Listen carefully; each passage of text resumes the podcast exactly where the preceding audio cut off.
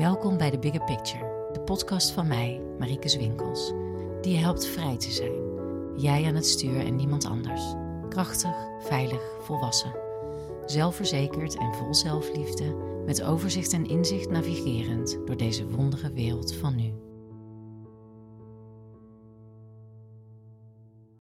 Oké, welkom allemaal bij het derde webinar in deze serie. En ehm, zoals je uh, hebt begrepen vanuit het webinar van gisteren, de laatste drie webinars, dus deze en uh, over twee dagen en dan over twee dagen, uh, die, zijn, die gaan allemaal over um, de invulling van het tweede webinar, namelijk je zit opruimen, zelfliefde en ontvangen. Nou, vandaag gaat het over je zit opruimen, zodat jij aan het stuur kan zijn. Ik had natuurlijk al een tipje van de sluier gelicht, of ik had al hartstikke veel verteld, zei ik net al um, over um, dat, je, dat je het zo zou kunnen zien, hè, dat je in een auto zit en met jou in de auto zit je, in, je kind, je puber, je jongvolwassene, je innerlijke slavendrijver, je good girl, je ivory tower. En al die uh, delen die willen graag dat je ze hoort, die willen gehoord en gezien worden. En nou, we hebben het in vorige webinars al uitgebreid gehad over, uh, in het eerste webinar, over wat is nou consensus reality en wat is nou een homegrown lifetimer. En daarin uh, heb ik verteld van voor een homegrown lifetimer is het in ieder geval zo dat die dit leven als een soort uh, doel hebben om zich helemaal te herinneren wie ze werkelijk zijn. En uit die consensus reality te komen. En ondanks het feit dat ze dus uit de consensus reality zijn, een echt vrij en gelukkig leven hebben. En ik had verteld, inderdaad, hè, van oké, hoe doe je dat dan? Door je zit op te ruimen, door je zelfliefde weer helemaal te gaan ervaren en door jezelf te herinneren van, oh ja, ik kan alles ontvangen. En ik had verteld, dat is niet, alleen, niet voor de levens in de consensus. Hè. Daar is het gewoon wezenlijk anders. Dus daar, als je het dan hebt over je zit opruimen, mensen hoeven daar niet per se hun zit op te ruimen. Het kan best wel zijn dat ze stukjes opruimen of. Uh, kijk, iedereen groeit altijd, hè, want we zijn hele bewegende beings. Maar uh, afhankelijk van, het, van je plan, waar ik ook uitgebreid over verteld heb, hè, van dat je een plan hebt en je hebt een team, afhankelijk van je plan. Uh, binnen de consensus kan het best wel zijn dat je hele andere dingen te ervaren of wil ervaren. Hè? We hebben het gehad over de full range of possibilities. We hebben het erover gehad dat je soms een leven hebt waarin je gewoon dader bent. En je hebt soms een leven waarin je slachtoffer bent. En je hebt dan allemaal andere levens, maar alles ertussenin. Je wil de full range of possibility hier op aarde ervaren. Dus daarom hebben we het er ook over gehad dat schuldschaamte oordeel eigenlijk vrij zinloos is. Omdat, um, nou ja, omdat mensen gewoon... Uh, allemaal in verschillende levens in het geheel zitten en in, binnen zo'n leven in verschillende fasen. Dus er valt niks te veroordelen, want je hebt zelf ook allemaal dat soort levens gehad en zo. Um, nou, iedereen heeft een bepaald plan. Je lijnt al die levens op.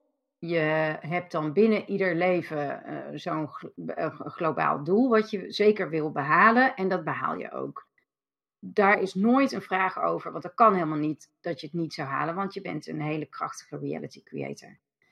En in die hele human being experience kun je dus de oordelen loslaten. We hebben het gehad over de ontwikkelfase en we hebben het gehad over hoe je dan die shit opbouwt. Ik uh, help jullie even herinneren, die ontwikkelfase had je de, de behoeftes, hè, veiligheid van het kind. En uh, van de puber was belonging.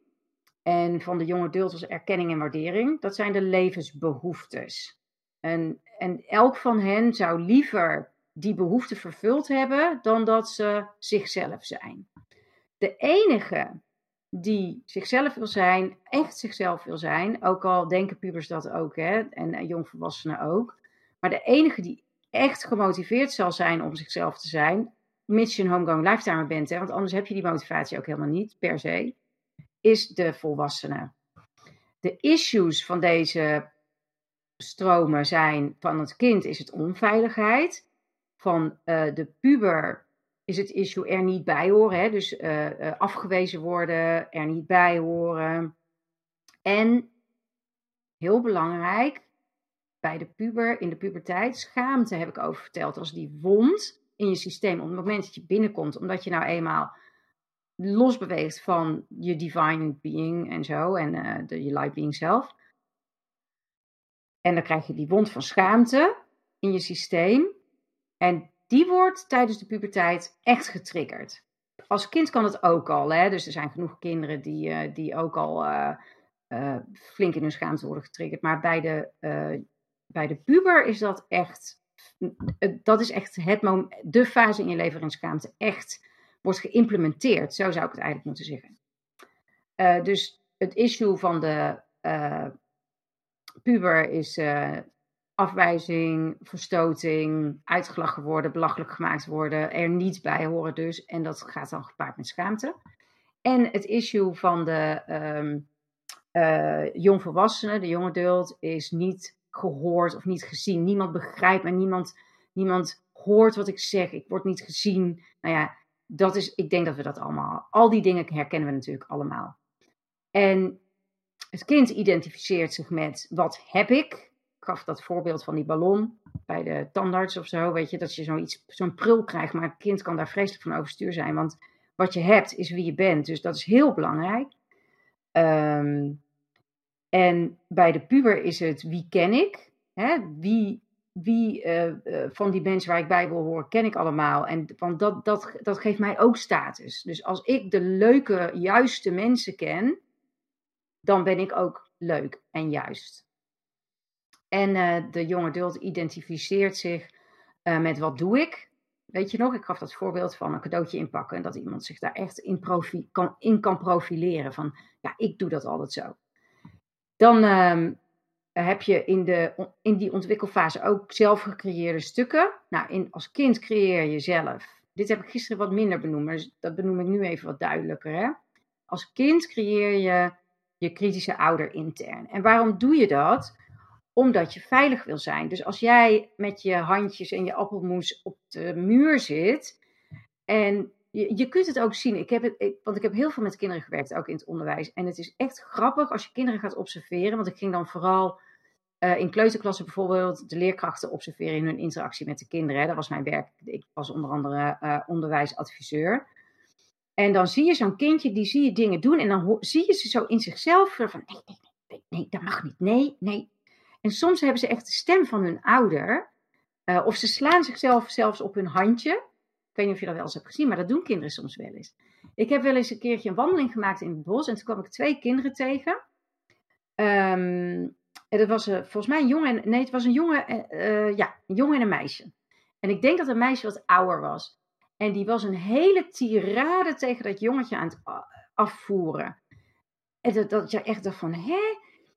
Maar dat was geen normale stem, dat was een volwassen stem. En, zij, en dat jongetje die zat er maar een beetje met een stok en die was zichzelf ook een beetje aan het afleiden. Maar ondertussen was zij zo'n heel, ja, echt een tirade tegen dat kind. Dus uh, ik vind het wel interessant, dus ik liep er zo een beetje heen. En ik zei zo van, hé hey joh, hoe gaat het? Zijn jullie lekker in het bos aan het spelen? En toen, weet je, toen stopte het een beetje en ze wilde ook niet zoveel zeggen. Dus ik ben ook maar weer doorgelopen.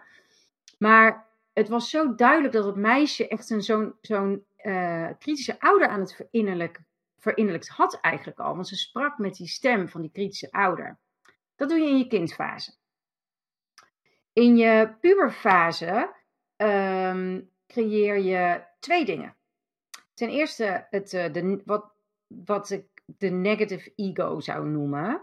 En het negatieve ego heeft alles te maken met, uh, hoe noem je dat nou? Conspiracy theories. En heeft alles te maken met um, het idee dat jij zo belangrijk bent dat iedereen naar je kijkt. Ik weet niet of jullie het her herinneren. Ik herinner het me heel erg goed. Ik weet nog dat we met mijn ouders gingen we naar, op vakantie, weet je wel, naar Frankrijk met de auto. En dan uren in die auto. En dan gingen we naar de. En dan stopten we bij een benzinepomp. En dan moest ik heel nodig plassen. Maar ik durfde niet naar buiten, want ik wist zeker dat als. Dan liep ik van de auto naar de wc en iedereen keek naar mij. En ik wist niet eens meer hoe ik moest lopen of zo. Ik voelde me super ongemakkelijk en oncomfortabel. En ik weet niet hoor. En het, het, het was echt een soort. Um, ja, echt die puber die op de een of andere manier denkt. alles kijkt naar jou. Ehm, ik, ik, ik weet het ook nog van mijn zoon, dat is een ander mooi voorbeeld. Die had, ehm, eh, die had schoenen gekocht. En toen liep hij, het was hij naar de stad geweest en toen kwam hij terug. En hij was helemaal niet blij, dat zag ik wel. Dus ik zei, joh, gaat het met je? Ja, ja, zei hij, ik voel me heel oncomfortabel, want ik heb nieuwe schoenen. En, uh, en ik zei ze van, ik zei, en dacht je dat iedereen naar jouw schoenen keek? En zei ja, ja, ja. En toen hebben we een heel leuk gesprek gehad. Want ik heb hem toen verteld over die, uh, over die trip naar Frankrijk en zo. En dat ik vroeger echt dacht dat iedereen naar mij keek. En we hebben het toen over gehad van dat natuurlijk echt iedereen het een worst zal wezen wat voor schoenen je draagt. Maar in je hoofd kan dat wel echt heel belangrijk zijn. En heel erg, um, ja, het, het, het, het, is dan als het ware, jij bent dan de hoofdrol in ieders leven bijna. Als puber kan je dat denken. Dus um, terwijl het niemand wat boeit eigenlijk. Kinderen zijn vooral heel erg met zichzelf bezig. Maar het is, het is ook wel logisch dat die dingen ontstaan. Want uh, juist in de puberteit en op de, op de um, uh, middelbare scholen wordt natuurlijk heel veel geroddeld. En dat hoort allemaal bij die puberteit. Hè? Allemaal bij die, uh, bij die belonging, dat verlangen naar belongen. En uh, als de ene roddelt en je, je, je wil erbij horen, ga je meedoen. Als je je dan terugtrekt en bij de soort van punkers wil horen, dat was dan in mijn tijd zo. En de alternativo's, weet je wel, dan ging je dat maar doen. Maar alles om er maar bij te horen. Dus ook uh, roddelen en, en dat soort dingen over elkaar. Dus dat is een andere persoonlijke, of een soort van interne identity die je creëert. De negative ego. Over die conspiracy theories. Er zijn ook daarin zou je kunnen zeggen, als mensen het gevoel hebben van, um, nou, laat ik het zo zeggen.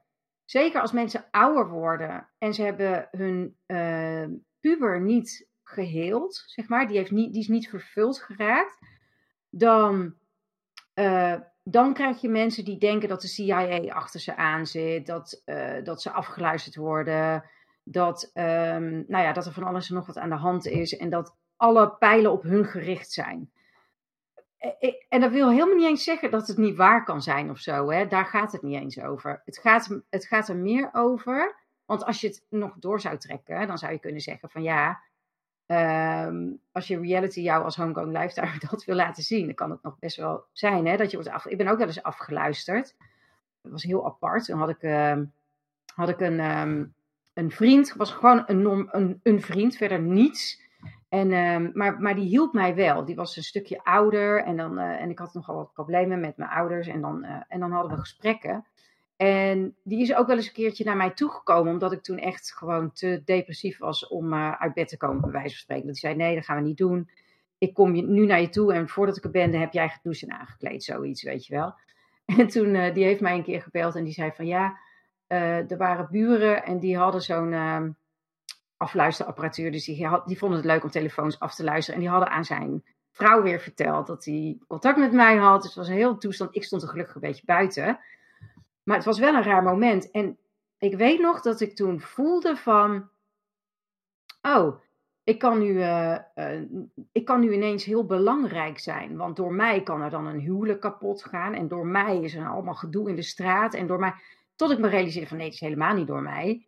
Dat is gewoon omdat die mensen zo vreemd zijn, letterlijk, echt best wel raar, om andere mensen gaan afluisteren als een soort sport en het dan vervolgens gaan vertellen. Dus op dat moment was dat negative ego bij mij al redelijk, uh, zeg maar, genormaliseerd, of hoe je het ook wil noemen. Maar er zijn natuurlijk wel mensen die, die, die dat kunnen aangrijpen en daar ook nog heel lang aan vast kunnen blijven houden. Ook weer totaal geen oordeel over, maar dat, dat zijn wel dingen die je misschien wel eens om je heen hebt gezien. Waarvan je denkt: oh, wacht even. Of dat je het zelfs zelf hebt gedaan. Uh, zo ken ik iemand die zei van ja, nou, ik heb jouw webinar geluisterd en ik heb dat heel erg gedaan in die tijd van, uh, wat was het nou ook alweer? Um, 2000, met, die, met, met het millennium. Um, water ingeslagen en uh, lucifers en wc-papier en de hele kelder stond vol met eten en zo. Want ja, de wereld zou zomaar ten onder kunnen gaan. Dat, even los van het feit dat het misschien ook wel kan, maar daar gaat het even niet om. Um, het feit dat je de, de, gedrag wat daar zich daaraan vast gaat klampen en, en daar helemaal in gaat, komt uit de puber. Dus dat is een deel in jezelf wat je creëert in tijden van je puberteit. Een ander deel wat je in je puberteit creëert is de uh, sorry, de, um, uh, de Ivory Tower. Nou, daar heb ik het gisteren ook al even over gehad. Maar de Ivory, Tower is echt wel uh, een soort van devastating. Want um, de Ivory Tower, dat is echt letterlijk die ivoren toren waar je in gaat zetten. En je kijkt uit over het gepeupel en niets raakt je. Uh, mensen begrijpen je toch niet. En je hoeft ook nergens bij te horen. En je hebt, uh, het, het raakt je niet, het doet je niks. Maar daaronder zit natuurlijk een heleboel pijn en verdriet. Want, even voor de duidelijkheid, je hebt nog steeds als puber het gevoel van belonging. Je, eigenlijk wil je wel degelijk ergens bij horen. En alleen, je wil niet um, uh, ergens bij horen misschien als je te veel concessies moet doen. En dan wordt het heel erg pijnlijk dat je blijkbaar niet de manier kan vinden om te verbinden zonder heel veel concessies te doen. Um, er is, weet je, we hebben heel erg weinig kennis over je waarheid spreken en helemaal je, jezelf kunnen zijn, zonder dat je de relatie met anderen verbreekt. Want iedereen die denkt van ja, ik ga, en ik heb dit ook gedacht, hè, en ik denk dat bijna iedereen die hier kijkt het wel gedacht heeft. Dat je denkt van, weet je wat ik doe? Ik kap ermee, bekijk het allemaal maar. Ik ga in een hutje op de hei wonen. Weet je wat? Ik ga helemaal alleen wonen met dieren, want dieren houden tenminste van me. En ik wil niks meer met mensen te maken hebben, behalve met een paar mensen waarvan ik weet dat ze van me houden. Dat zijn allemaal, dat is allemaal de puber die de Ivory Tower heeft gecreëerd. Dat is allemaal de positie van de Ivory Tower die dit soort dingen, eh, die dan aan het stuur zit. Die dan aan het stuur zit. Want daar was ik natuurlijk mee bezig om dat uit te leggen. Van deze, stel je voor je leven, je zit in een auto en iedereen zit bij jou in de auto. En op dat moment met dat soort gedachten, en zeker als je denkt dat het werkelijk waar is, dan zit je uh, volop in je ivory tower. Want daar ben je hier gewoon niet voor. Je bent hier om met alles wat de aarde brengt, de full range of possibilities, gewoon zelfstandig te worden, volwassen te worden, eigenaarschap te hebben en zelf aan het stuur te staan. Daarom heet dit webinar ook je zit op ruim met jij aan het stuur. En je kan denken, je kan jezelf wijsmaken. Als ik uh, in een hutje op de hei ga wonen, dan sta ik aan het stuur. Maar dan, dat is heel schraal. Dan sta je aan het stuur alleen als de omstandigheden zo zijn dat je niemand tegenkomt. En dat je met niemand iets te maken hebt. En een van de hele helende dingen die je bijvoorbeeld kan doen voor je uh, puber, is dan ook, uh, heb ik ook gedaan bijvoorbeeld, uh, ik heb een keertje een puber gehad en die wilde uh, door iedereen met rust gelaten worden. En die wilde ook echt gewoon helemaal alleen zijn. Intern in een meditatie kan je haar dat dan geven. Maar jij als volwassen mens hier op aarde met je beide benen op de grond, um, hebt er heel weinig aan om het leven te vermijden om er geen last van te hebben. Je bent hier gekomen om het leven te ervaren en door je heen te trekken en door hè, de gevleugelde uitspraak de hemel op aarde brengen, dat ben jij. Jouw light being zelf, jij bent de hemel op aarde. En op het moment dat jij het leven gaat vermijden, dan het enige wat er dan gebeurt is dat je niet voluit leeft. En ik kan me voorstellen dat het een paar jaar heel fijn is, maar als je een homegoing lifetimer bent, ik denk dat er mensen binnen de consensus je kunt best levens hebben waarin dit zo werkt, hè, die daar ook echt een doel in hebben. Van bijvoorbeeld, hm, ik ben benieuwd hoe het is om een heel leven gewoon mega eenzaam te zijn. Weet je wat? Bam, ik ga op de Noordpool in een iglo zitten en ik ken verder niemand. En uh, ik heb maar een paar mensen om me heen en that's it. En ik, en ik leef van, uh, weet ik veel, zeehondjes of zo. Ik noem maar wat geks. Het, dat kan best, hè, dat je zo leeft. Maar als homegrown lifetimer zul je altijd een leven hebben midden in het leven. Met beide benen midden in het leven staan. En daarin mastery. Dus dat je niet bang hoeft te zijn voor de mening van anderen. Dat je niet bang hoeft te zijn voor allerlei energie en voor allerlei voor de overheid en voor gemene mensen op straat en voor bullies en, en, en voor uh, slecht eten en 5G en de gat in de ozonlaag. Nee, al, dat allemaal niet. Nergens hoef je bang voor te zijn. Jij, als jij eenmaal als homegoing lifetime herinnert wie je werkelijk bent, ben je hoef je nergens bang voor te zijn. Je bent een enorm krachtige being. En je kan, je hebt het leven hier op aarde kan je echt masteren. En daarin dus heel gelukkig zijn, volop in verbinding met je omgeving. Uh, een van de oefeningen die ik echt heel lang heb gedaan, want ik was zo'n beetje zo, hè, uh, terugtrekken en alleen. En uh, dat was heel makkelijk voor mij. een van de oefeningen die ik echt heb gedaan toen ik onderweg was in het opbouwen van mijn eigen bedrijf, was dat ik naar het bos ging en dat ik echt bomen aanraakte. En echt zo van, ik heb verbinding met physical plane reality. Physical plane reality. Weet je wel, dingen vastpakken en echt mezelf dwingen contact te maken met de physical plane reality. En ook met mensen. Ehm, daar kan je, weet je, als homegoing lifestyle, maar ook in één avondje kan je drie jaar vooruit aan uh, processen hoor, daar niet van. Maar je zult echt contact moeten blijven maken met physical plane reality. Anders als homegoing lifetimer loop je vast. Dat kan gewoon niet anders. Dus dat, is, uh, dat zijn de zelfgecreëerde stukken van de jonge duld. En dan de zelf, of uh, sorry, van de puber. En de jonge dult, uh, die creëert de innerlijke slaafdrijver. Heb ik al verteld, hè? En, maar wat ik niet verteld heb gisteren was, je hebt in jezelf iets en dat heet true motivation and passion. En true motivation and passion is heel erg verbonden met wie je werkelijk bent, maar ook wat je hier werkelijk komt doen. En deze true motivation and passion, die daar, dat, dat is eigenlijk iets in jou wat nooit kapot kan. Dat is er net zo goed als je verbinding met je, uh, met je team en met je light being zelf, die zelf in je eigen team zit. Dus weet je, dat, dat, dat lijntje is er altijd. Dat kan niet stuk.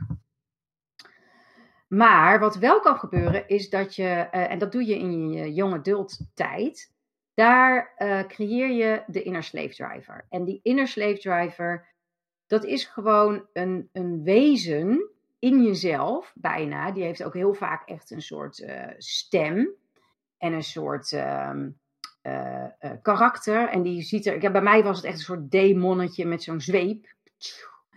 En de zweep is altijd schuld, schaamte en oordeel. Je bent te laat, doe je het weer niet goed, doe je het weer niet snel genoeg. Iedereen is al verder dan jij.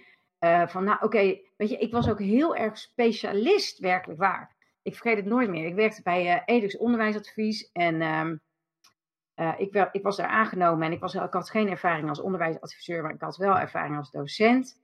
Uh, dus ik liep al een soort van achter. Nou, toen kwam degene die mij in zou werken, die werd ziek, maar die dumpte zo'n hele stapel boeken zo bij mij op mijn bureau. Zei, ja, deze moet je allemaal lezen. Uh, want uh, jij bent hoogbegaafd en, dit, en jij moet uh, hoogbegaafde scholen gaan begeleiden. En ik had echt zoiets van, wat? Dus ik ging, dat was in de vakantie trouwens, was in deze periode, maar dan een hele tijd geleden.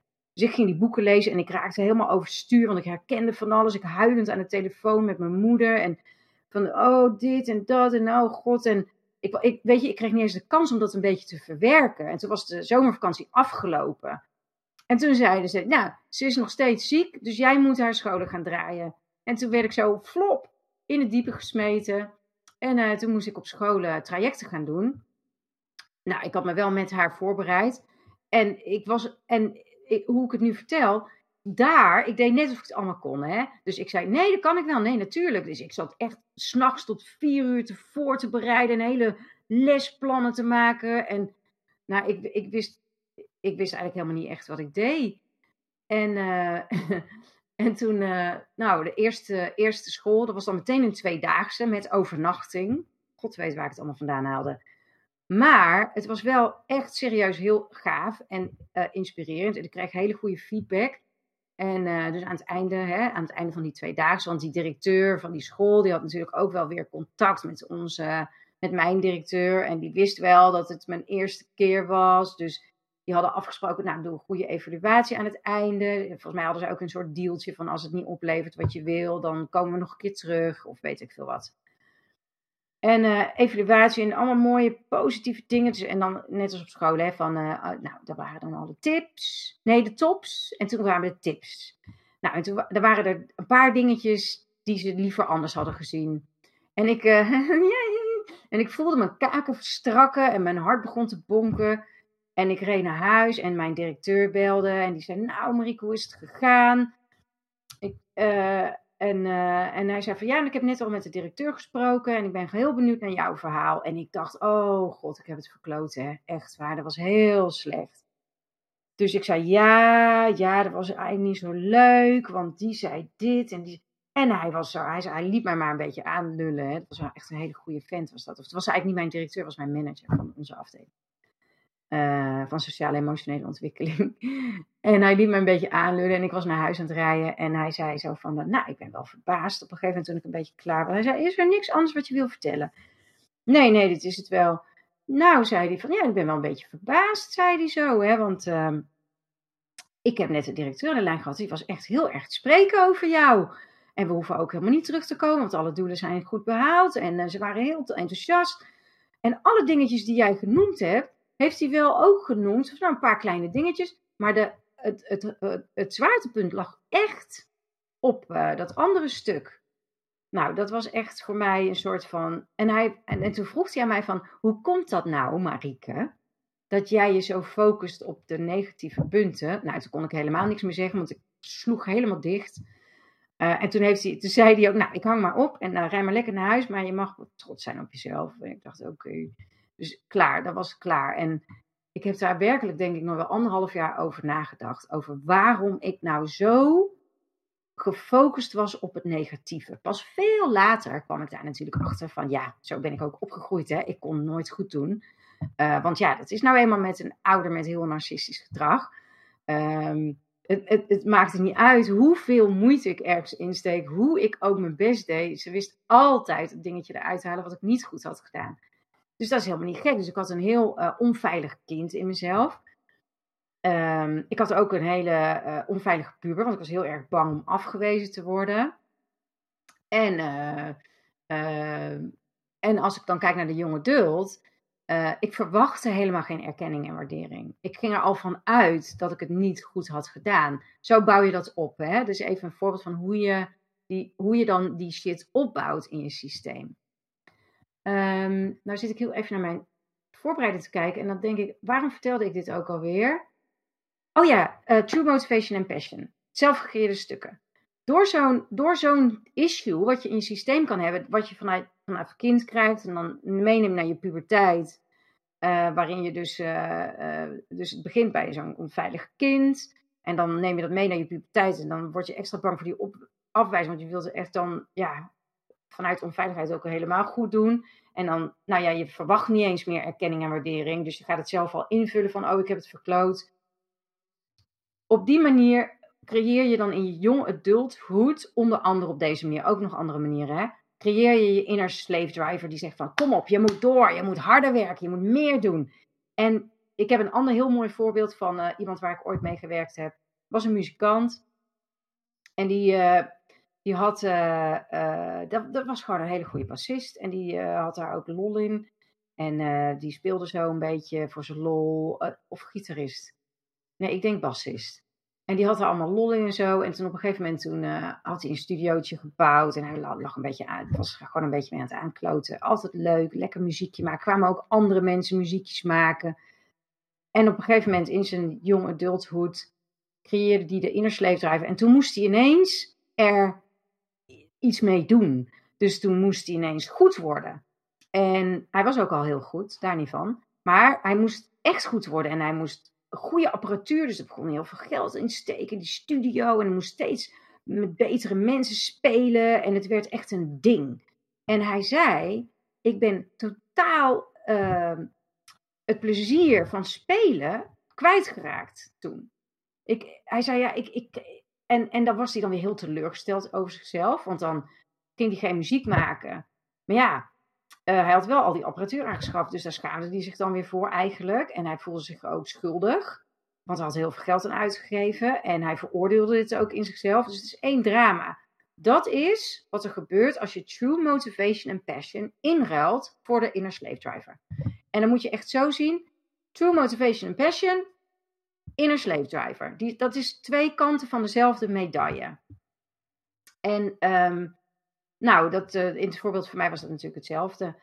uh, mijn True Motivation and Passion zit hem zeker in uh, het werken met, en, en, toen zeker, maar nog steeds, ik ben echt een teacher. Hè? Dat is echt, ik ben een teacher in hart en nieren. Niets leuker dan, en zeker die materie, dat ging allemaal over, inderdaad, hè, over hoogbegaafdheid. En ik snapte het allemaal. Ik had er heel veel kennis over, heel veel voorbeelden. Het was blijkbaar ook heel inspirerend geweest. Mensen waren echt, hadden echt een, een heel gaaf tweedaagse gehad.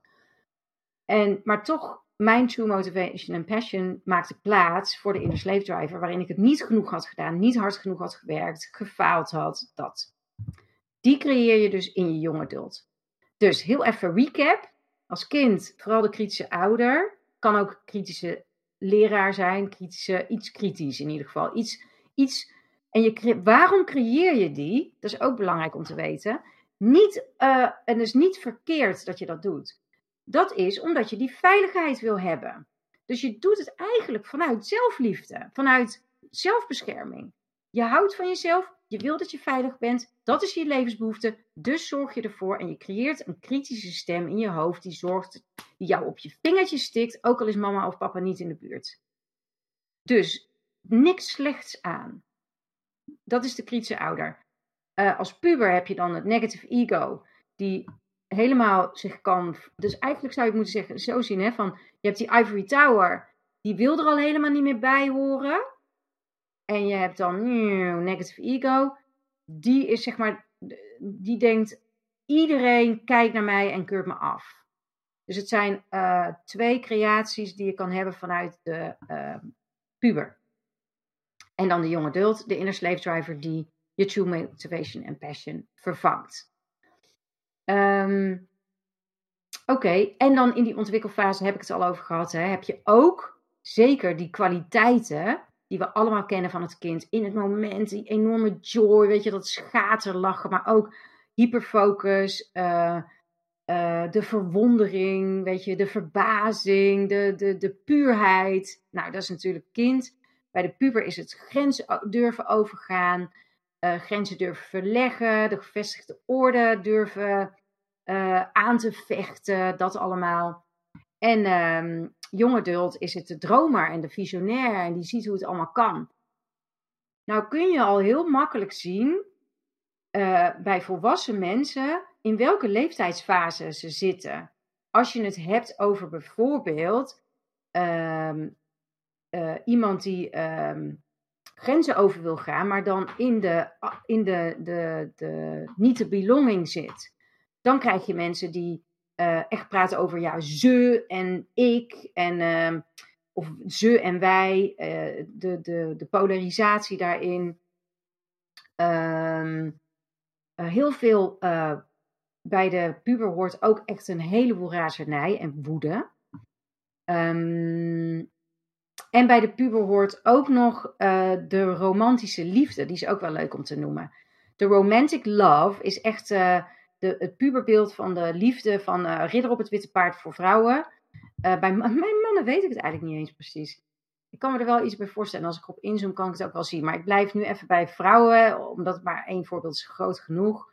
Hè, van zo'n zo'n zo'n onrealistisch beeld van uh, de, de, de, de stille kracht die er altijd voor je is. Weet je wel, of ik had dan altijd zo'n beeld van ja, zo'n stoere man op zo'n motor. En ik ga dan zo achterop zitten en samen rijden we de zonsondergang tegemoet. Zo dat romantische beeld wat de puber heeft van liefde. Dat is trouwens ook een innerlijk deel van je uh, in je puberteit. Oké. Um, ik denk dat ik best wel veel heb verteld nu over de ontwikkelfase en de innerlijke delen die je tijdens die ontwikkelfase allemaal creëert. En zo bouw je dus je shit op. Je, je creëert die delen en uh, je hebt gaten. Dus je hebt die, de, de onvervulde onveiligheid. Daardoor creëer je dan je uh, um, kritische ouder of kritische whatever. Je hebt, um, je hebt behoefte aan belonging. Daar heb je niet genoeg. Dan creëer je de ivory tower of de negative ego. Je hebt je onvervulde behoefte aan erkenning en waardering. Of eh, je hebt je behoefte aan erkenning en waardering. Je voelt je ongehoord en ongezien.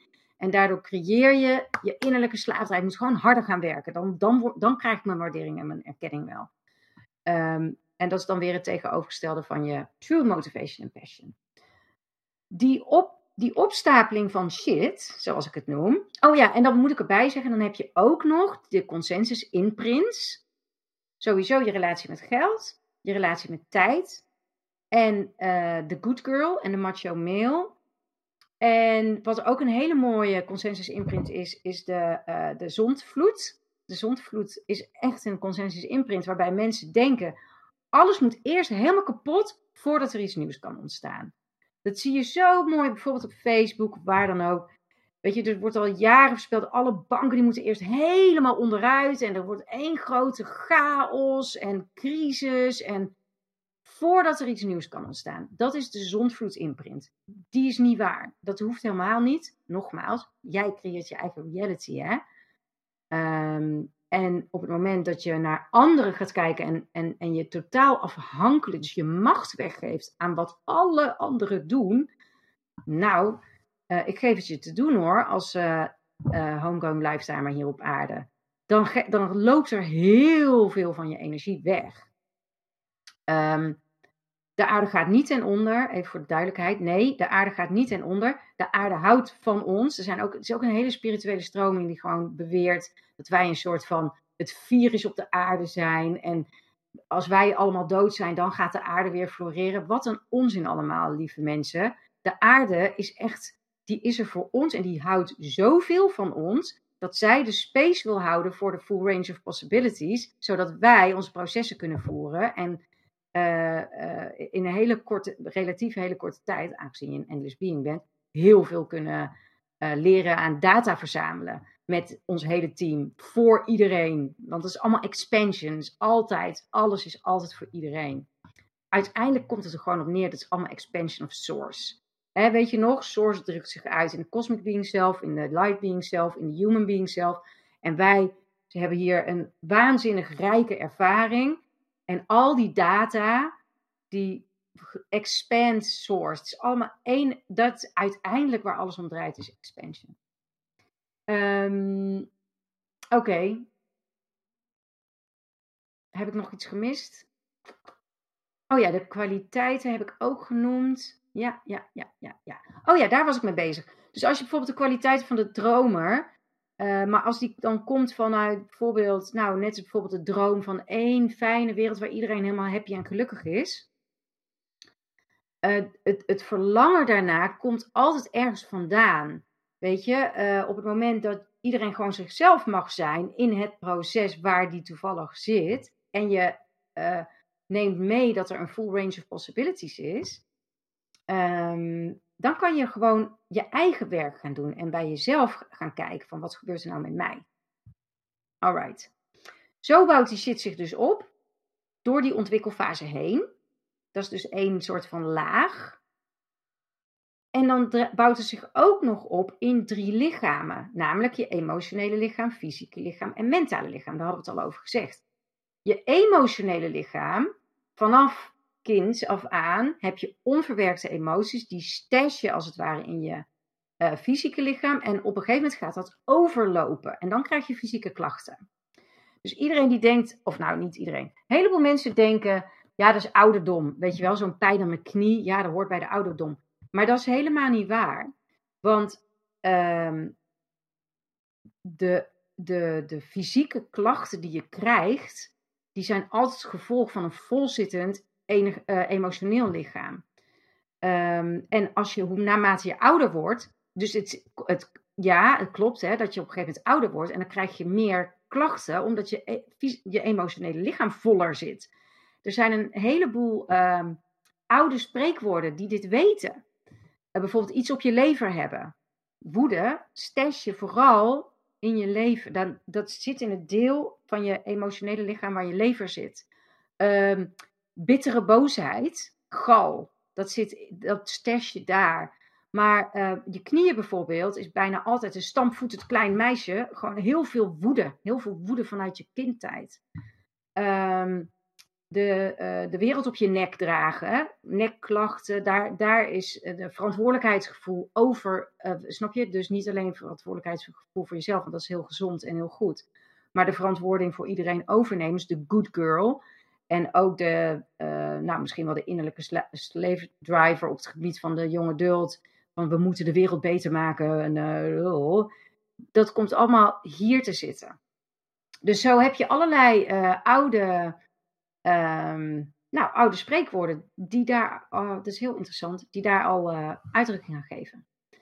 En ook uit die shit zich, of die uit zich niet, maar die, die is zichtbaar in je mentale lichaam. En dan heb ik het echt over de gedachten die bij die uh, emotionele stukken horen. Die vormen op een gegeven moment gedachtenpatronen en gedachtenstructuren. En uh, daar kan je mee leren werken. Uh, dat, dat is dan een stukje energy mastery. Je kan die patronen, of die, die structuren, ik zie ze altijd, want voor de mensen die dat nog niet weten, ik kan al die dimensies zien en zo. Dat is dan weer mijn skill. die, dus ik heb ook een plan, dit leven, en daarvoor, je hebt altijd trouwens, dat is ook fijn, voor de, het plan heb je al je skills bij je. Dus uh, nou ja, mijn plan was dit, hè? dus uh, ontsluieren en zo. Dus ik heb daar heel veel skills in. En een van daarvan is dat ik alle dimensies kan zien. En voor mij ziet er altijd uit van die gouden, goud, wit goud knekstokjes die dan samen een, een soort structuur vormen. en die kan je afbreken, die kan je leren afbreken. Dus met andere woorden, als jij je shit gaat opruimen, zul je altijd, zowel in je emotionele lichaam, als in je fysieke lichaam, als in je mentale lichaam moeten werken. Dus ja, als jij op een gegeven moment versleten kraakbenen hebt in je knie, omdat, jou, omdat je uh, heel veel woede hebt, en je gaat je woede opruimen, moet je nog steeds ook je fysieke lichaam helpen en helen. En je moet de, de patronen in je mentale lichaam, die um, horen bij die stashed rage. Bijvoorbeeld, ik doe er niet toe, niemand luistert naar mij, ik mag er niet zijn. Uh, als ik niet doe wat, wat iedereen zegt, dan, dan word ik verstoten. Um, of dan worden ze boos. Nou, dat soort gedachtenpatronen, die moet je ook opruimen. Dus je kan, je shit zit zowel door de ontwikkelfase heen, dat is één dimensie, als door je alle drie je lichamen, tweede dimensie. Um, maar ook in je heden, verleden en in je toekomst. Derde dimensie, waar we het nu even over hebben. Um, en, er, en er zijn er nog veel meer, maar dat, dat is best wel ingewikkeld. En uh, als, we, als we er nog op komen, dan zal ik, zal ik er meer benoemen. Maar zo zie je maar weer dat je een multidimensional being bent. Dit is wat wordt bedoeld ook met een multidimensional being. Je, je klapt als het ware steeds verder open. Um, nou, even nog over het fysieke lichaam. De shit die daarin zit, hè. Een van de, van de functies die je lichaam heeft, en zeker als je een homegoing lifetimer bent, is jou te laten uh, weten waar je shit zit. En, um, maar dat is nooit een straf, het is een ondersteuning. Jouw lichaam ondersteunt jou door signalen te geven. En die mastery van de physical body, is niets meer en niets minder dan een waanzinnig goede relatie met je lichaam krijgen. En de sleutel daartoe is weer zelfliefde. Want er heel veel mensen, en zeker spirituele mensen of mensen die met spiritualiteit bezig zijn, die zitten heel erg op schuldschaan oordeel naar hun lichaam. Ik heb dat zelf ook heel erg gedaan. Maar jouw lichaam straft jou nooit en wil altijd met je samenwerken en wil niets liever dan dat het goed met je gaat. En is eigenlijk ook een teammember. Net als je reality is ook eigenlijk een stuk van je team is je fysieke lichaam ook een teammember. En je bent hier echt samen. En het mooiste cadeau wat je zelf kan geven is. Ik heb al zo vaak met sessies met klanten gehad. En dat hun lichaam tegen mij begon te praten. Dat ik echt zei van oké, ik moet heel even moeten stoppen. En, en vanuit dat lichaam kwam dan zoveel liefde. En het lichaam heeft bijna nog het meeste last van de schuldschaamte oordeel die mensen voelen over zichzelf omdat ze dan hun lichaam niet goed zouden behandelen. Ik heb dat heel erg ook gehad hoor. Um, ik ben uh, een hele fase van mijn leven zo boos en zo destructief geweest dat ik alleen maar dronk. En dan uh, kreeg ik natuurlijk migraine en dan ging ik uh, paracetamol slikken. En dan ging ik op stap en dan ging ik weer meer drinken. En ik ging ook dan, dan wilde ik ineens weer uh, vasten. Want dan, uh, ja, dan moest al die alcohol mijn lijf uit. En dan ging ik gewoon een hele week uh, super ongezond vasten. En dan, na, dan was ik op vrijdag. Zat, zat, ik in de, in het café en dan zei iedereen, wil, iemand wil je een biertje? Zei ik, ja, doe maar. Dus dan had ik de hele week gevast om die alcohol eruit te krijgen. Dan ging ik gewoon weer drinken. Weet je, echt van die rare... En heb ik me zo schuldig over gevoeld. Maar ik ben er wel achter gekomen van, ja, dat is echt totaal bezijden uh, wat jouw lichaam wil. Jouw lichaam weet heel goed waar het aan begint op deze reis. En net zo goed als jij een enorm hoog bewustzijn hebt op het moment dat je dit leven induikt, heeft jouw lichaam dat ook. Letterlijk heeft je lichaam een bewustzijn. En ook jouw lichaam, de cellen in je lijf doen dit omdat ze hierdoor expanden. Door de ervaringen die ze hier op aarde hebben, expanden zij. En je bent hier echt samen. En ja, dat zou ik iedereen zo willen aanraden van als je iets voor je lijf wilt doen, maakt niet uit wat je hebt aan, aan, aan chronische pijnen of ziektes of, of, of overgewicht of wat dan ook. Zorg dat je zielsveel van je lijf gaat houden. Dat is de sleutel tot uh, een, een, een hele goede relatie met je lijf. En je lichaam wil niets liever dan dat. Veel liever dan wat dan ook. Ja, Galexis die zei altijd, love your food. Weet je, beter, beter dan welk dieet dan ook, just love your food. En op die manier ga je vanzelf voelen en ga je vanzelf echt. En als jij dan voedsel bijvoorbeeld gebruikt om jezelf te straffen, wat ik ook heel erg vaak heb gedaan, weet je, echt volproppen of zo, dat was gewoon puur straffen van mezelf en dat wist ik wel, dat ik daar ziek van zou worden of dat niet goed voor me was. Ga dan daarnaar kijken van waarom wil ik mezelf überhaupt straffen? Oké, ik dwaal weer af. Ik ga even terug naar die uh, shit opruimen. We hebben het gehad over de ontwikkelfase en hoe je door die ontwikkelfase heen je shit opbouwt. We hebben het gehad over je drie lichamen en hoe je door je drie lichamen heen je shit opbouwt. We hebben het in feite door de ontwikkelfase ook gehad over. Want die ontwikkelfase hangen dus vast aan je kind, je puber, je jonge adult en al die andere delen die ik uitgebreid genoemd heb. Maar daarnaast heb je ook nog gewoon je verleden, je heden en je toekomst. Hè? Want de meeste mensen houden vast aan het idee van, nou, mijn verleden bepaalt mijn toekomst. En daardoor uh, zit die zit natuurlijk ook door je, door je verleden, heden, toekomst heen. Dus dat is ook weer een dimensie. Um, en waar begin je dan met opruimen? Dat is vaak de grote vraag. Waar begin ik in hemelsnaam? Nou, dat laatste wat ik benoemde is misschien nog wel een van de meest effectieve stappen. En dat kan je vandaag nog doen na dit webinar. Dat is gewoon je realiseren, want dit is een werkelijkheid. Hè? Dit, is een, dit is een grotere werkelijkheid dan de werkelijkheid, ik word bepaald door mijn verleden. Jij wordt bepaald door de toekomst die je kiest. Want de toekomst die je kiest trekt jou als het ware naar zich toe. Dus als jij, uh, een, uh, ik teken het even in de lucht. Stel je hebt een lijntje, dat is je verleden en jij bent nu hier. Hier vandaan kan het alle kanten op. Dus het hele idee van dat is een doorgaande lijn is totaal niet waar. Je kan vanaf het punt waar je nu staat, ieder moment kiezen voor een totaal nieuwe toekomst. Alleen, dan heb je wel nodig dat je snapt hoe tijd werkt en dat je dus niet te snel opgeeft en, en je die, dat beeld van die toekomst loslaat. En je hebt nodig dat je uh, helder hebt wat die toekomst dan is. Zijn twee best wel lastige dingen, dat snap ik. Maar dat kan je wel leren. Uh, ook dat zit trouwens allemaal in de Freedom to Fly, maar er zijn natuurlijk ook weer andere manieren waarop je dat kan leren. Uh, in de Freedom to Fly zit heel veel werk met je future self. Trouwens, in de, uh, ik werk heel vaak met je future self, juist om dit principe. Want dit principe is een van de meest effectieve manieren om je shit op te ruimen. Waarom?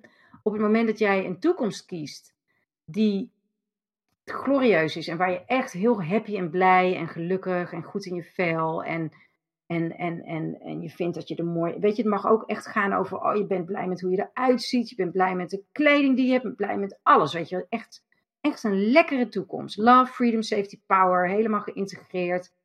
Als je zo'n toekomst kiest, dan. Stel je staat hier en achter jou zit je lijntje van je verleden. En je kiest die toekomst en dat is dit. Oké, ga nou daarheen in plaats van recht vooruit. Vervolgens, alles wat in jou zit, wat niet hoort bij die toekomst, wat er gewoon niet in past, want er kan niet tegelijk bestaan, gaat dan omhoog komen. Dus je shit komt omhoog. En dat is dus de manier om je shit op te ruimen, door het omhoog te laten komen. Maar we zijn altijd heel bang als onze shit naar, naar boven komt. Weet je nog het verhaal van het doosje? Want dan worden we razend en we worden heel, krijgen paniek. En we weten niet hoe we het moeten doen. En dan gaan we maar weer terug. En dat, dan zeg je eigenlijk, oké, ik heb die toekomst gekozen. En dan komt al die shit maar zeggen, oh nee, toch maar niet. Ik ga toch maar gewoon zo rechtdoor. Dat is eigenlijk wat je dan doet. Uh, maar begrijp gewoon dat je shit opruimen kan. Echt waar. Ik, je, zou echt, je zou echt eens op mijn tijdlijn moeten kijken op Facebook. Uh, want ik deel regelmatig vandaag ook weer prachtig proces van Simone Lem. Uh, en een tijdje geleden van Tamara Willemsen. Maar tien van zoveel mensen, weet je wel. Lees gewoon maar hoe zij hun shit opruimen en hoe ze weten te navigeren als die shit opkomt. Het is werkelijk goud waard, want als je eenmaal weet te navigeren als die shit opkomt, dan hoef je namelijk niet terug naar af en toch maar rechtdoor. Nee, dan weet je gewoon, oh ja, dit is die shit die omhoog komt, maar ik weet hoe ik dat moet doen. Dus ik ga gewoon rechtdoor naar die toekomst die ik heb gekozen. En dat is eigenlijk uiteindelijk als homegrown lifetimer wat je gaat leren. Want eh, daarvoor ben je hier ook. Dus waar begint de shit opruimen met die keuze? De keuze van je goede toekomst, maar ook uh, daarna dan hè, even van waar kan ik beginnen? Uh, mensen zeggen eens weer, oh, moet ik gaan zitten wachten op mijn shit omhoog komt. Nou, dat hoeft niet hoor, er zit genoeg. Waar zou je dan kunnen beginnen? Altijd het emotional, de emotional body. Ik zeg altijd zo, als je niet weet wat je moet beginnen, begin maar bij het kind. Want daar begint alles. Die innerlijke kindsdelen helen en vervullen. Hè, de onveiligheid in jezelf. En heel veel mensen denken misschien, oh, maar ik ben niet zo onveilig. Nee hoor dat kan niet. Want niemand heeft een vervuld kind. Want dat is werkelijk onmogelijk. Mijn kinderen ook niet hoor. Die zullen ook hun uh, kindstelen moeten gaan vervullen. Um, dus je begint met je kind, maar daarna je puber, je jonge adult, uh, het ontmantelen van je inner slave driver, het ontmantelen van je good girl, het ontmantelen van je relatie met geld, zoals die door de consensus is opgelegd, hè?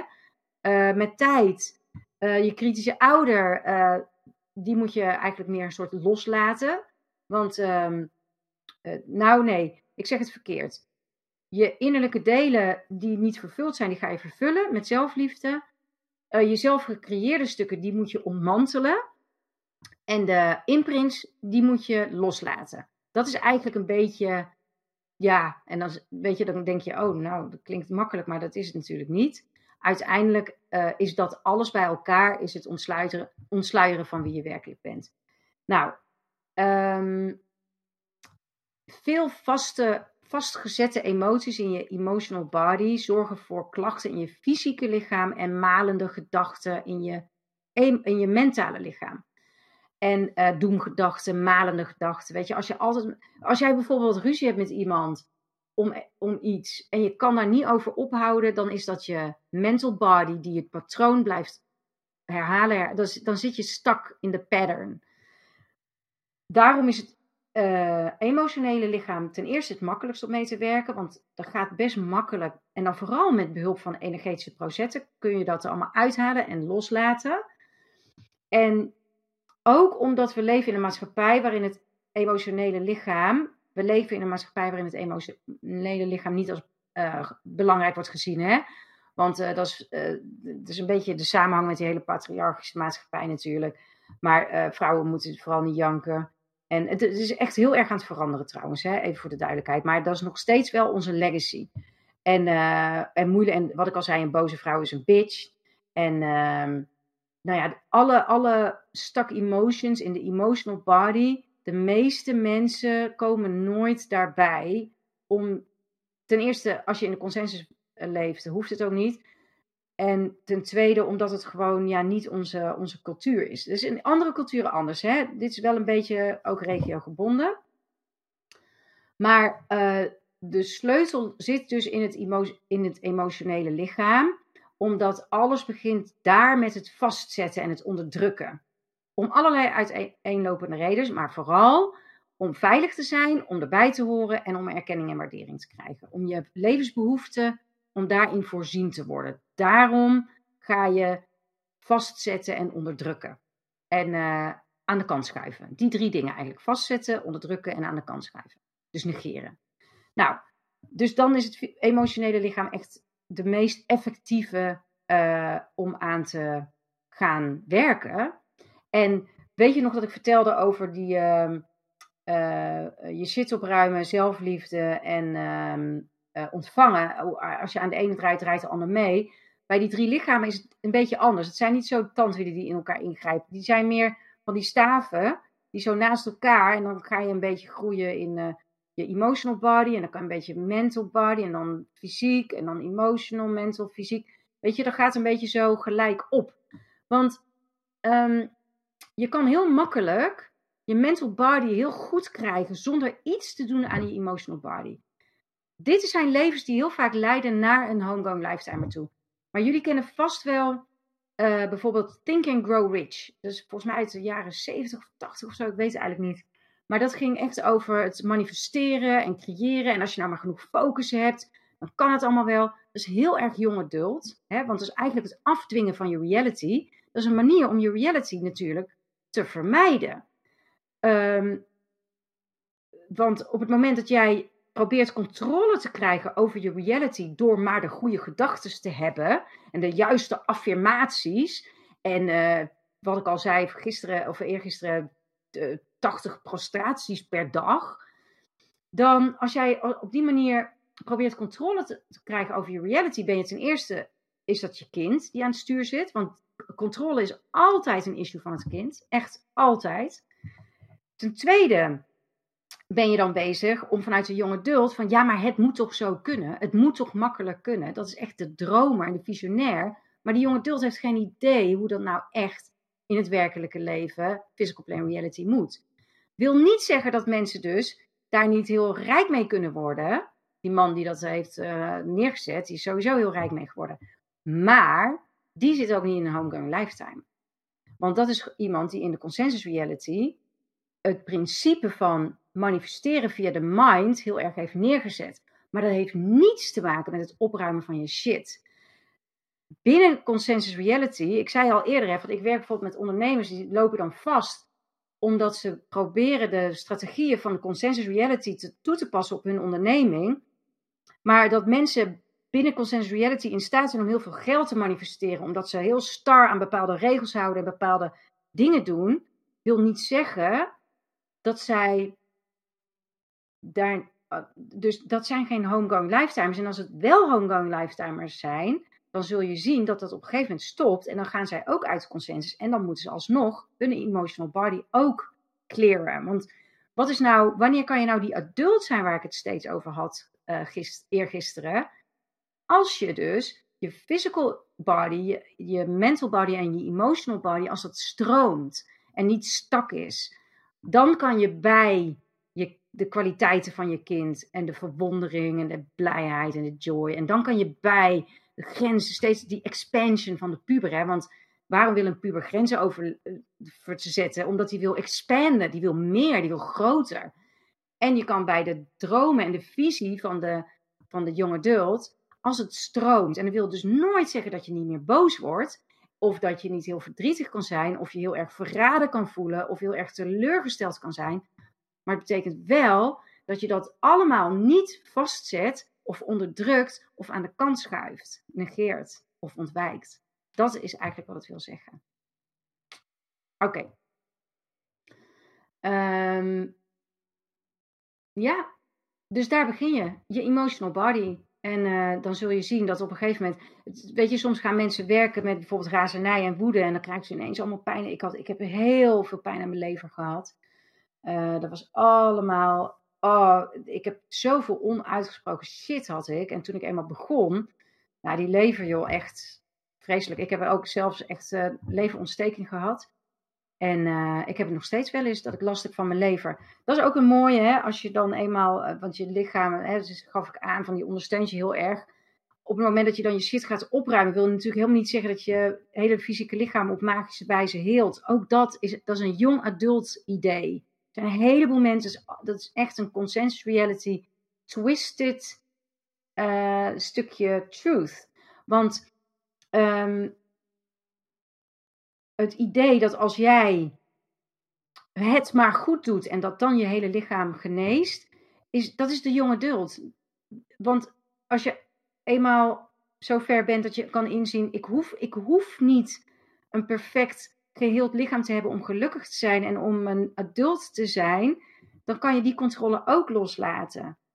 Um, want anders dan blijf je met de visie van. Ik zeg niet dat het niet mogelijk is. Ik zeg alleen dat het niet per se hoeft. En dat je ook prima heel blij en gelukkig kan zijn met, zoals ik, een lever die heel vaak nog opspeelt.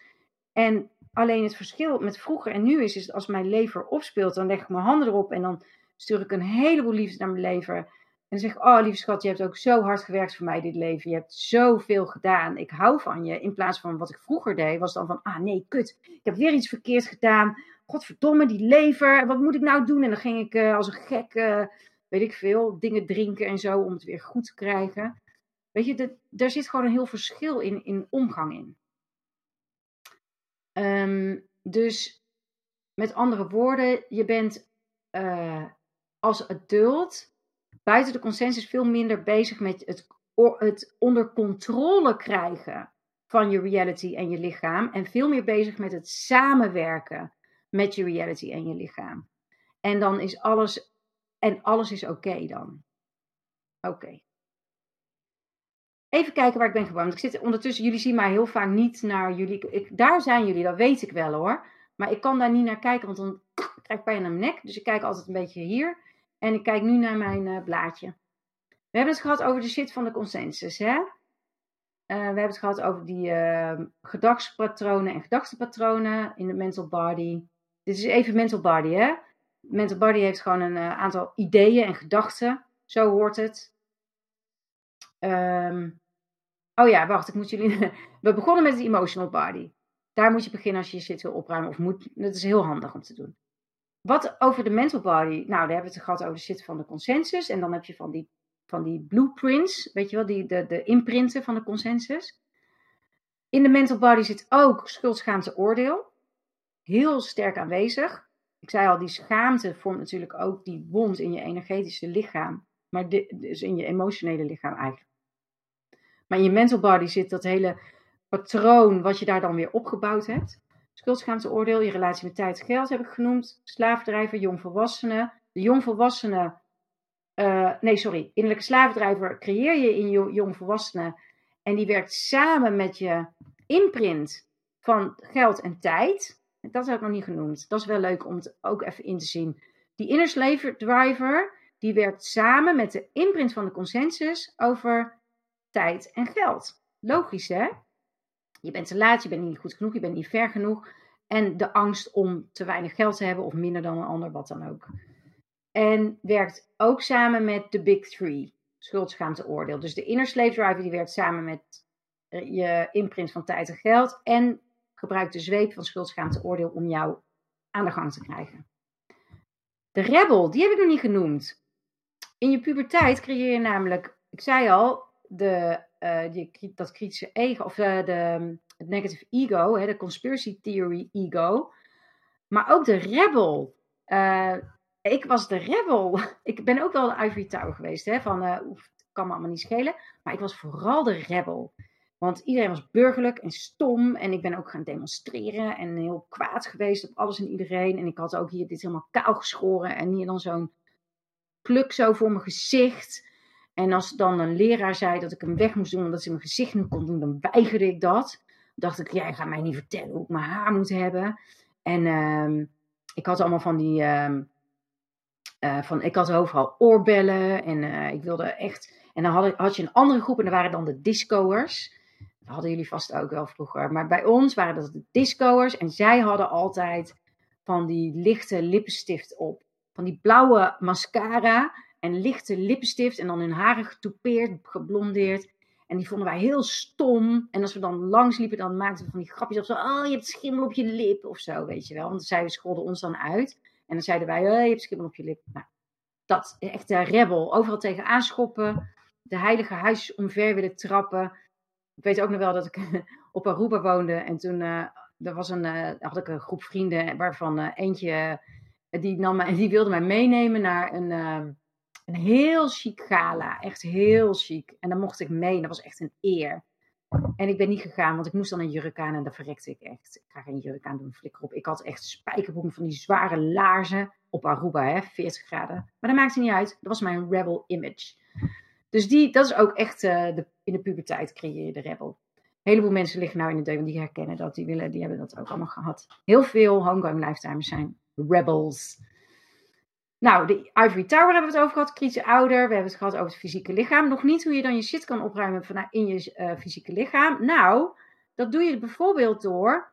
Er zijn zoveel manieren. Daarom heb ik het fysieke lichaam ook niet in de Freedom to Fly zitten. Want dat is een heel persoonlijk en unieke keuze. Want jij werkt samen met je lichaam. En je zult samen een manier moeten vinden hoe jij uh, opgeslagen emoties, opgeslagen stress, opgeslagen informatie los kan laten en je, en je ook je, uh, je fysieke lichaam kan clearen. En uh, vergis je niet, er zit heel veel informatie in je spieren bijvoorbeeld opgeslagen. Ik uh, heb, heb, ontzettend veel massage gehad. Ik had bijvoorbeeld altijd iemand in Amsterdam. En zij kon zo diep gaan. En dan zei ze: Oh, dit is een knoop echt vanuit je kind nog. Nou, en, ik, en, en dan voelde ik mijn hart, jongen. En dan lag ik echt te brullen daar. Er kwam snot en alles kwam eruit gewoon omdat zij die knoop aan zat te prikken. En dat was dan, en zei ze, ja, zei ze dan altijd, achter je schouderbladen, als daar knopen zitten, dan ben je op, als kind op je hart getrapt.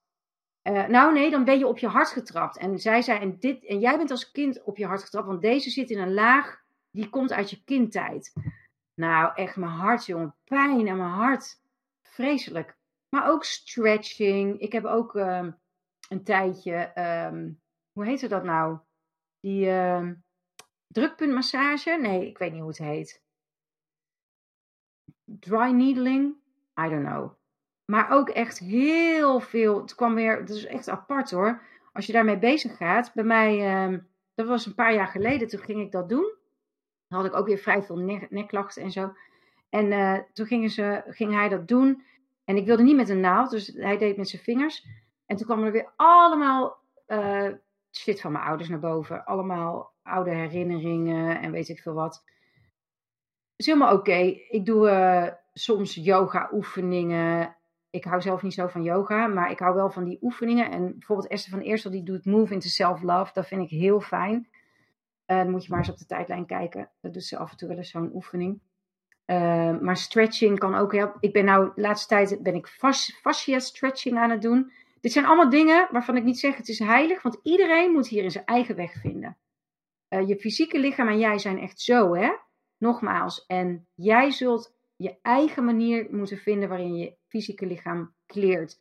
Ik heb heel veel last van mijn lever, dus ik weet daar inmiddels alles van. Ik weet welke voeding ik moet eten. Ik doe intermittent fasting, ik doe keto. En het werkt perfect nu. Ik heb echt wel die physical body mastery, heb ik nu. Maar dat is wel echt iets van de afgelopen twee jaar hoor. Hiervoor uh, was ik daar veel minder mee bezig. En toen zat ik ook nog een klein beetje in de rebel van uh, dat ik geen dieet of wat wou. Want ik had dan veel meer zoiets van: ik wil vrijheid. En ik wil gewoon kunnen eten waar ik zin in heb. En dan ga ik nu door. En dan ga ik even terug. Jullie zeiden vanuit het fysieke lichaam. Hmm. Fysieke lichaam. En dan was het alleen, oké, het fysieke lichaam. Wat ik aan het vertellen was. En ik ga het gewoon herhalen. En ik hoop dat het niet uh, al helemaal. Uh... Oh, stopte het helemaal bij hoe je je shit kon opruimen? Ook een heel interessant stukje. Even denken.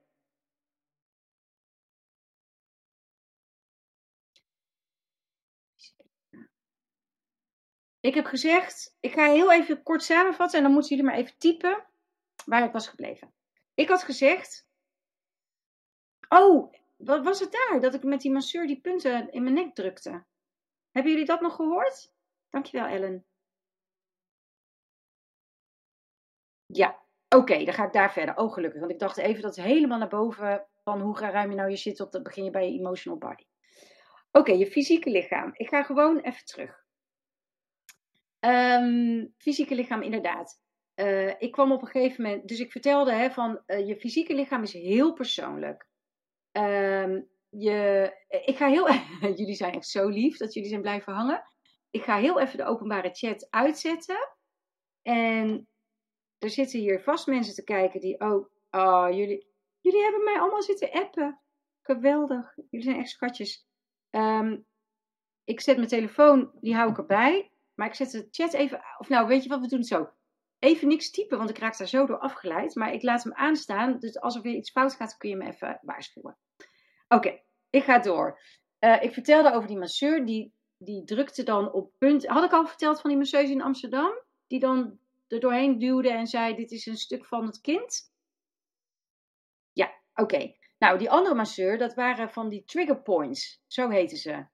Uh, die trigger point massage, dat is een paar jaar geleden ging ik dat doen. En uh, Geert heette die fantastische masseur. En die uh, ging die triggerpoints aanpakken. En eigenlijk was het hetzelfde.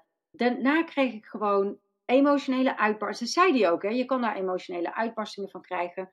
Uh, het grappige is trouwens dat het gewoon een normale masseur, gewoon bij een fysiotherapiecentrum was. Maar die zei dat wel, je kan hier emotionele uitbarstingen van krijgen. En die raakte punten aan en mijn hele verleden met mijn ouders kwam weer naar boven. Eigenlijk, daardoor is er een heleboel weer opnieuw aan het rollen gegaan. Dat is eigenlijk in dezelfde tijd geweest dat ik uiteindelijk het contact met mijn ouders ook verbroken heb. Dus dat kan soms tot best wel heftige dingen leiden. Um, maar ook stretching. En ik ben de laatste tijd heel veel bezig met fascia stretching. Kennen jullie dat? Uh, fascia stretching is eigenlijk. Oh nee, ik, ik, ik wou er iets over zeggen: van dat is dit en dit, maar ik weet het eigenlijk niet eens. Uh, de ligamenten of zo, kan dat? Wat erg. Ik zou het eerlijk gezegd niet weten. Maar ik weet wel dat er in je fysieke lichaam dus een heleboel uh, plaatsvindt. En je zult zelf samen met je uh, fysieke lichaam, jij en je fysieke lichaam samen, manieren moeten vinden om daarmee uh, om te kunnen gaan. En iedere fase in je leven is daar ook weer anders in. Ik heb bijvoorbeeld zelf, nu op dit moment, uh, doe ik keto en ik doe intermittent fasting en ik doe ook uh, prolonged fasting, één keer in de maand. En mijn fysieke lichaam is echt, ja, weet je, ik voel me net zo fit als een puber, als toen ik, toen ik puber was. En ik slaap goed en uh, ik, weet je, dat werkt heel lekker voor mij. Tegelijkertijd is het nog, dus nu werkt dit, nu werkt dit. Maar ik zal helemaal nooit beweren dat dit voor de rest van mijn leven, dat denk ik altijd wel. Ik denk wel dat dit voor de rest van mijn leven is, maar dat weet ik niet. Maar daar heb ik nu mijn weg in gevonden. Ik ga nog steeds één keer. Ik ben vandaag naar, de, naar Tantra gegaan. Laat ik me masseren. Super fijn. Maar ik heb nog steeds. Mijn lever is echt wel een zwakke plek. Want van de kleinste vaan heb ik een enorme hoeveelheid shit in mijn leven gepropt. Onverwerkte razernij vooral. En ja, weet je, um, het is helemaal niet gezegd. Misschien heb ik dit al verteld, maar dan herhaal ik het maar gewoon. Het is helemaal niet gezegd dat je op een gegeven moment, als je dan jezelf heelt, dat dan ook je fysieke lichaam moet helen. Dat is, dat is een jong adult visie. Dat is ook een beetje consensus spirituality. Hè? Van als je maar hard genoeg werkt, nou dan, uh, dan, dan ben je helemaal, uh, weet je, dan is je lichaam ook weer helemaal heel. Daar is je lichaam helemaal nooit voor bedoeld hoor.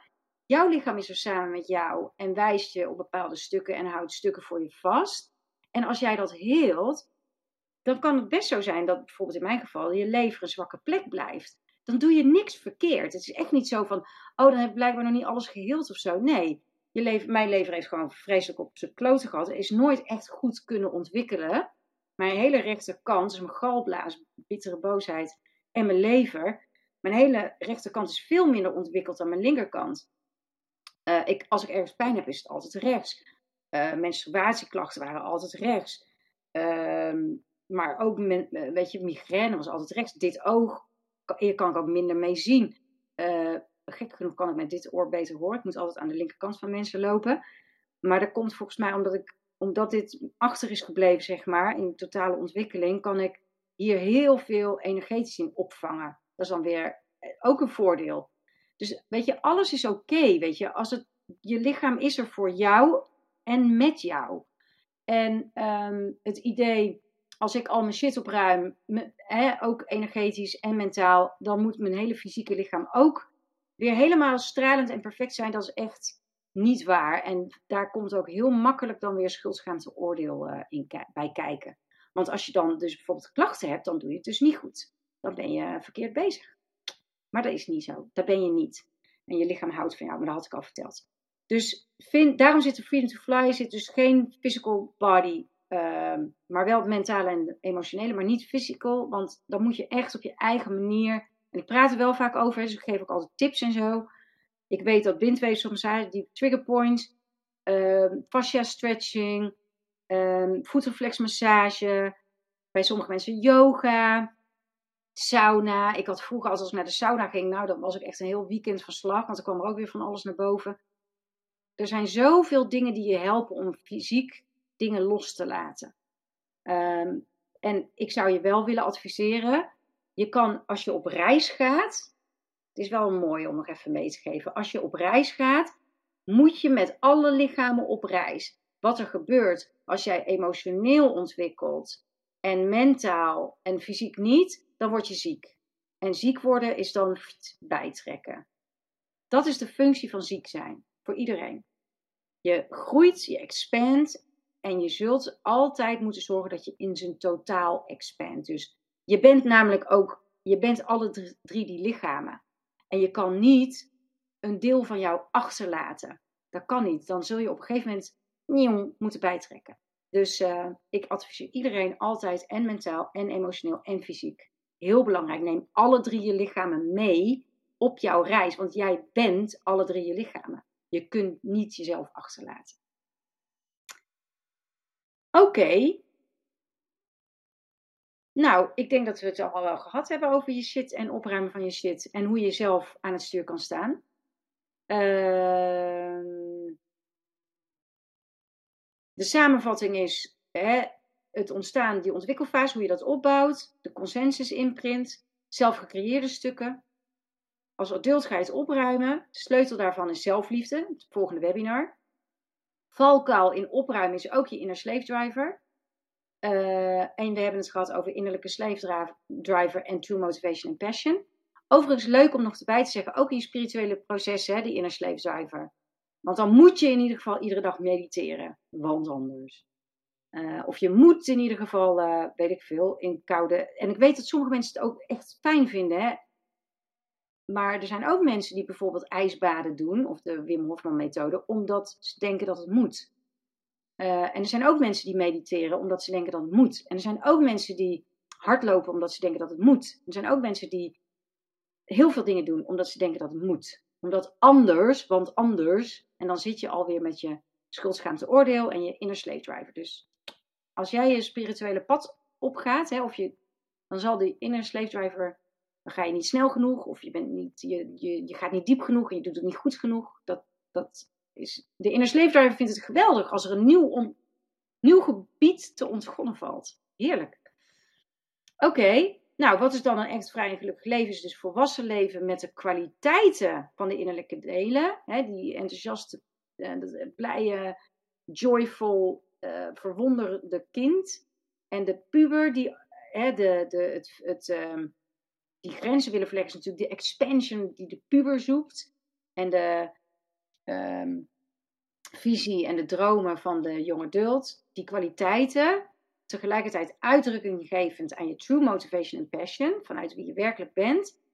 Dus shit opruimen in al, al je lichamen, uh, fysiek, mentaal, emotioneel. Dankjewel voor het luisteren, je aandacht en je tijd, voor het proces wat je doormaakt en de stappen die je zet.